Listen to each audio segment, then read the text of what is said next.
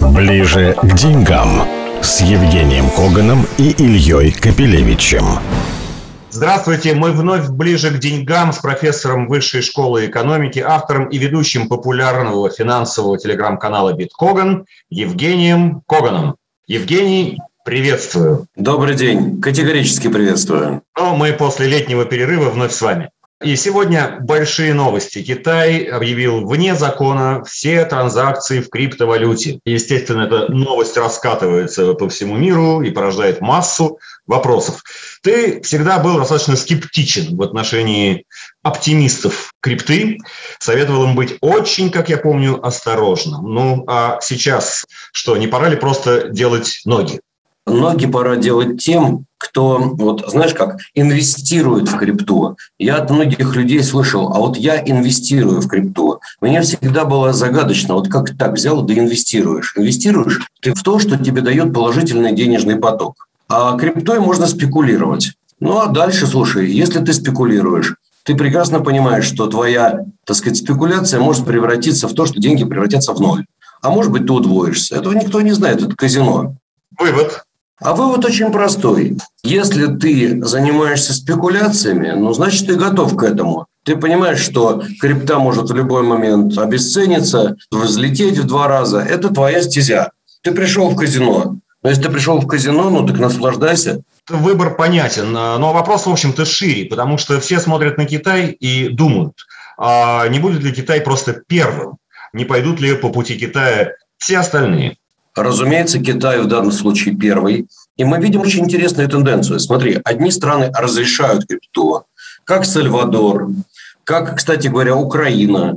Вот. Другие страны, мы видим, что они, наоборот, запрещают крипту. Почему Китай запретил крипту? Да очень просто. Китай готовится к банкротству крупнейшего в мире застройщика. Китай прекрасно понимает, что в случае, если действительно вот это масштабное на 300 миллиардов долларов банкротство состоится, это повлияет колоссально и на рынок недвижимости Китая, на все что угодно, и в частности на бегство капитала. Китай заранее делает заглушки, потому что через крипту очень многие китайцы выводили свои деньги за рубеж. Так вот, он готовится к тому, чтобы китайцы не выводили эти деньги. Вот и все. Теперь, что касается примера. Да, это пример того, как будут поступать без всякого сомнения регуляторы и других стран. Обязательно будут. И здесь даже нет сомнений. Почему пока биткоин э, не сильно реагирует? Ну, причины разные. Во-первых, потому что все предполагали от китайского регулятора какую-нибудь гадость. Во-вторых, все уже давно к этому готовы. В-третьих, ты понимаешь, страшно событие непредсказуемое. Китай уже и так запретил майнить, Китай запретил то, Китай запретил все. Поэтому даже не неожиданно. Больше 40 минут запретил в сутки. Да, разумеется. Поэтому, ты понимаешь, эта новость не неожиданная, она вполне понятная. Ну, смотри, не менее, про тенденции. А, вот сегодня я прочитал на Bloomberg такую большую статью, которая посвящена Америке э, в этом плане. И пишут там вот о чем.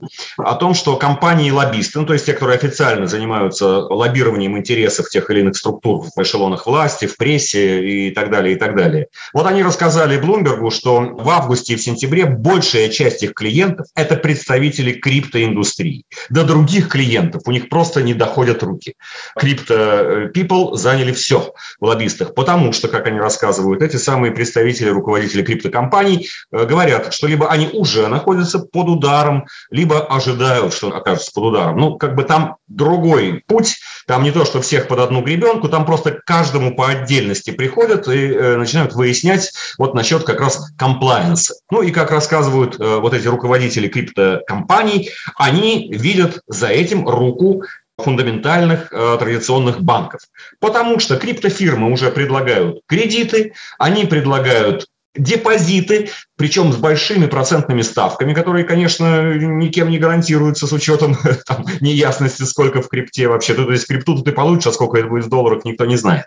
Но, тем не менее, и в Америке американская криптоиндустрия чувствует себя очень неуверенно. А как ты думаешь, какие там процессы будут происходить, а следом и в Европе, без сомнения. Да я думаю, что аналогичные. Другое дело, что американцы, понимаешь, не в американских традициях сказать, вот это мы запрещаем. В американских традициях санкции влепить кому-нибудь – это святое. А в американской традиции немножко по-другому. Сделать так, чтобы тебе было невыгодно, чтобы тебе было проблематично, усложнить тебе жизнь, устроить тебе тотальный комплайенс. Вот это святое дело. Поэтому что я думаю? Я думаю, что опыт Китая будет распространяться по всему миру. Я думаю, что у крипты очень много э, врагов и прежде всего чиновники, международные регуляторы, задача которых в первую очередь все контролировать. Если ты регулятор, ты должен регулировать. Если ты должен регулировать, то твоя задача не пущать и не сделать так, чтобы кто-то что-то мог сделать без твоего указания. Поэтому я так думаю, что чиновники возьмут на вооружение этот опыт, но сделают как-то по-другому. Сделают так, чтобы, например, вот если у тебя деньги из крипты, ну, то есть ты показываешь источники происхождения средств. Ты показываешь и скрипты, окей. Резервирование на это огромное, если про банки, финансовые учреждения, если про физических лиц, а заплати это, батенька, налог такой, чтобы мама, так сказать, плакала твоя, и папа, и бабушка. Вот и все. То есть, по сути своей, тебя финансово настолько ограничат, что ты будешь выдавлен от этого сектора. Вот в чем проблема. Одним словом, это поворотная точка произошла.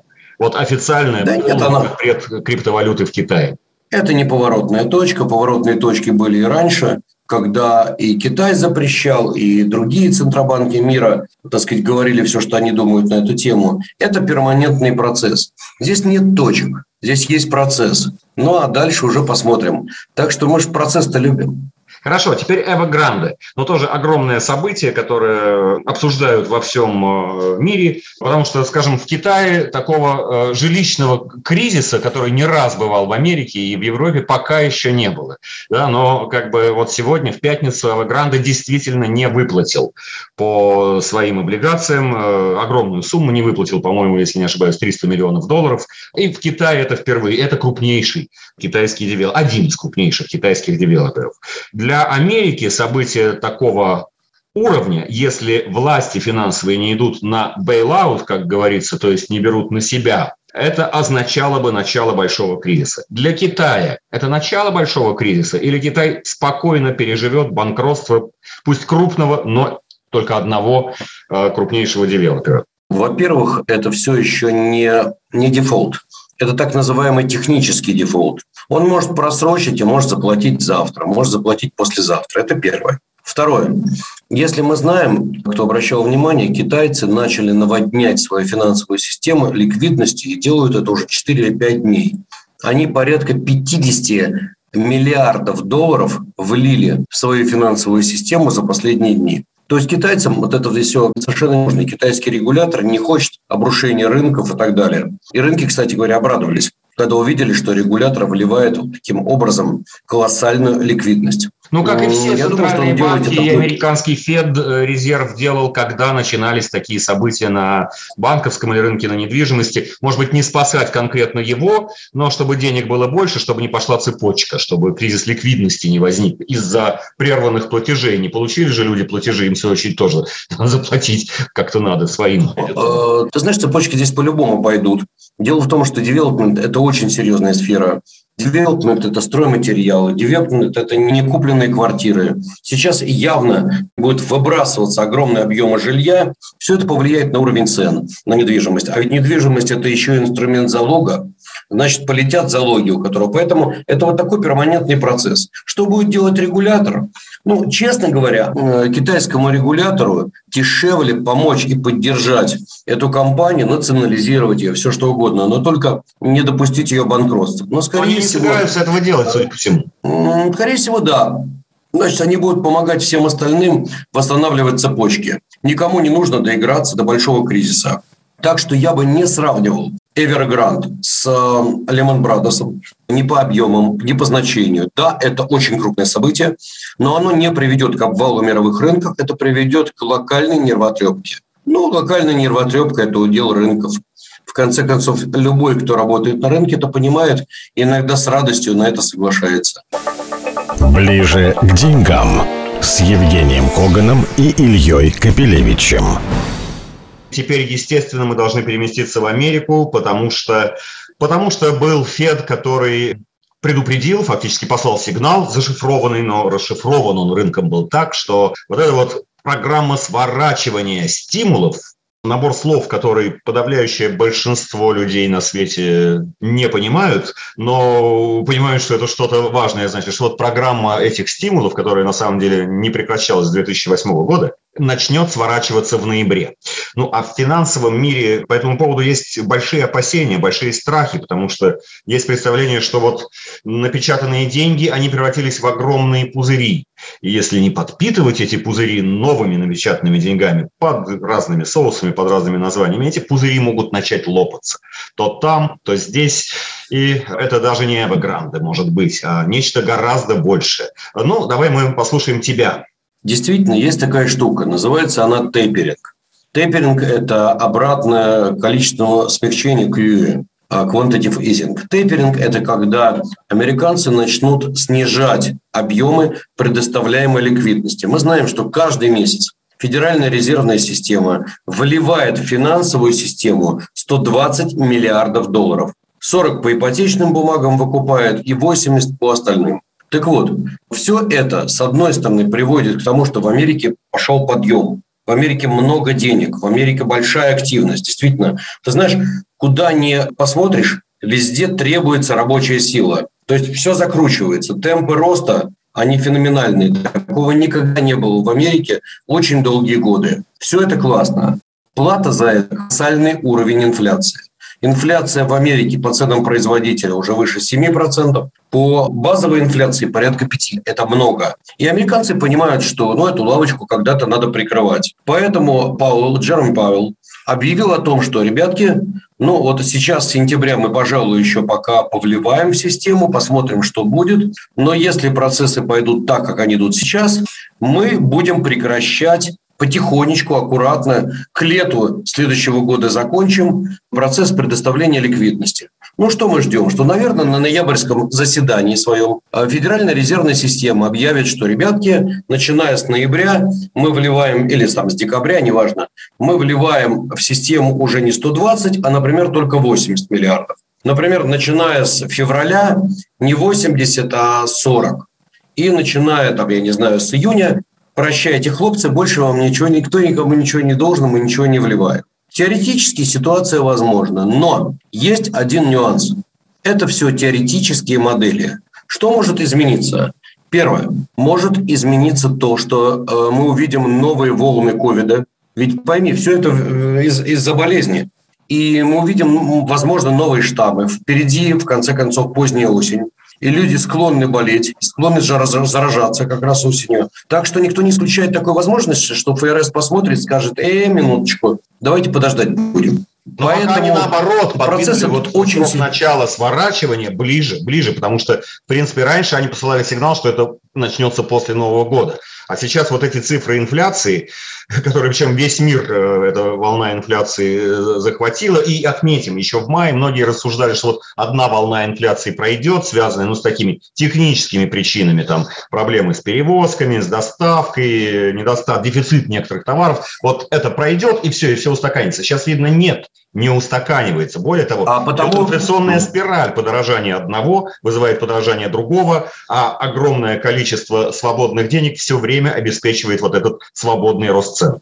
Да, совершенно верно. Спираль идет. И спираль идет через, зарплат, через зарплаты, через рост затрат на силу. То есть, смотри, все очень просто когда идет подорожание продуктов, э, сырья и прочее, придет, ходит тебе сотрудник и говорит, извини, либо ты мне подними зарплату, либо я работать не буду. Ты поднимаешь зарплату, у тебя растут издержки. Опять же, начинается рост цен на продукцию на конечную, все это закладывается туда. Конечная продукция в итоге дорожает, опять же приходит тебе работник и говорит, слушай, подними мне зарплату. Ну, и с одной стороны, с другой стороны, дорожают все биржевые товары, все сырье тоже дорожает. Разумеется. Мы, разумеется. Очевидно, планета вошла в период э, инфляционной спирали, порожденный собственно, вот этими всеми стимулами, что американскими, что европейскими. Да, но есть один нюанс. Дело в том, что американцев это не очень сильно волнует, если честно. Та инфляция и 3, и 5, там, и даже 6 процентов, это, конечно, плохо, но американцев больше волнует, знаешь что, рабочие места, безработица, она была примерно 3,5%, сегодня она в районе 5%.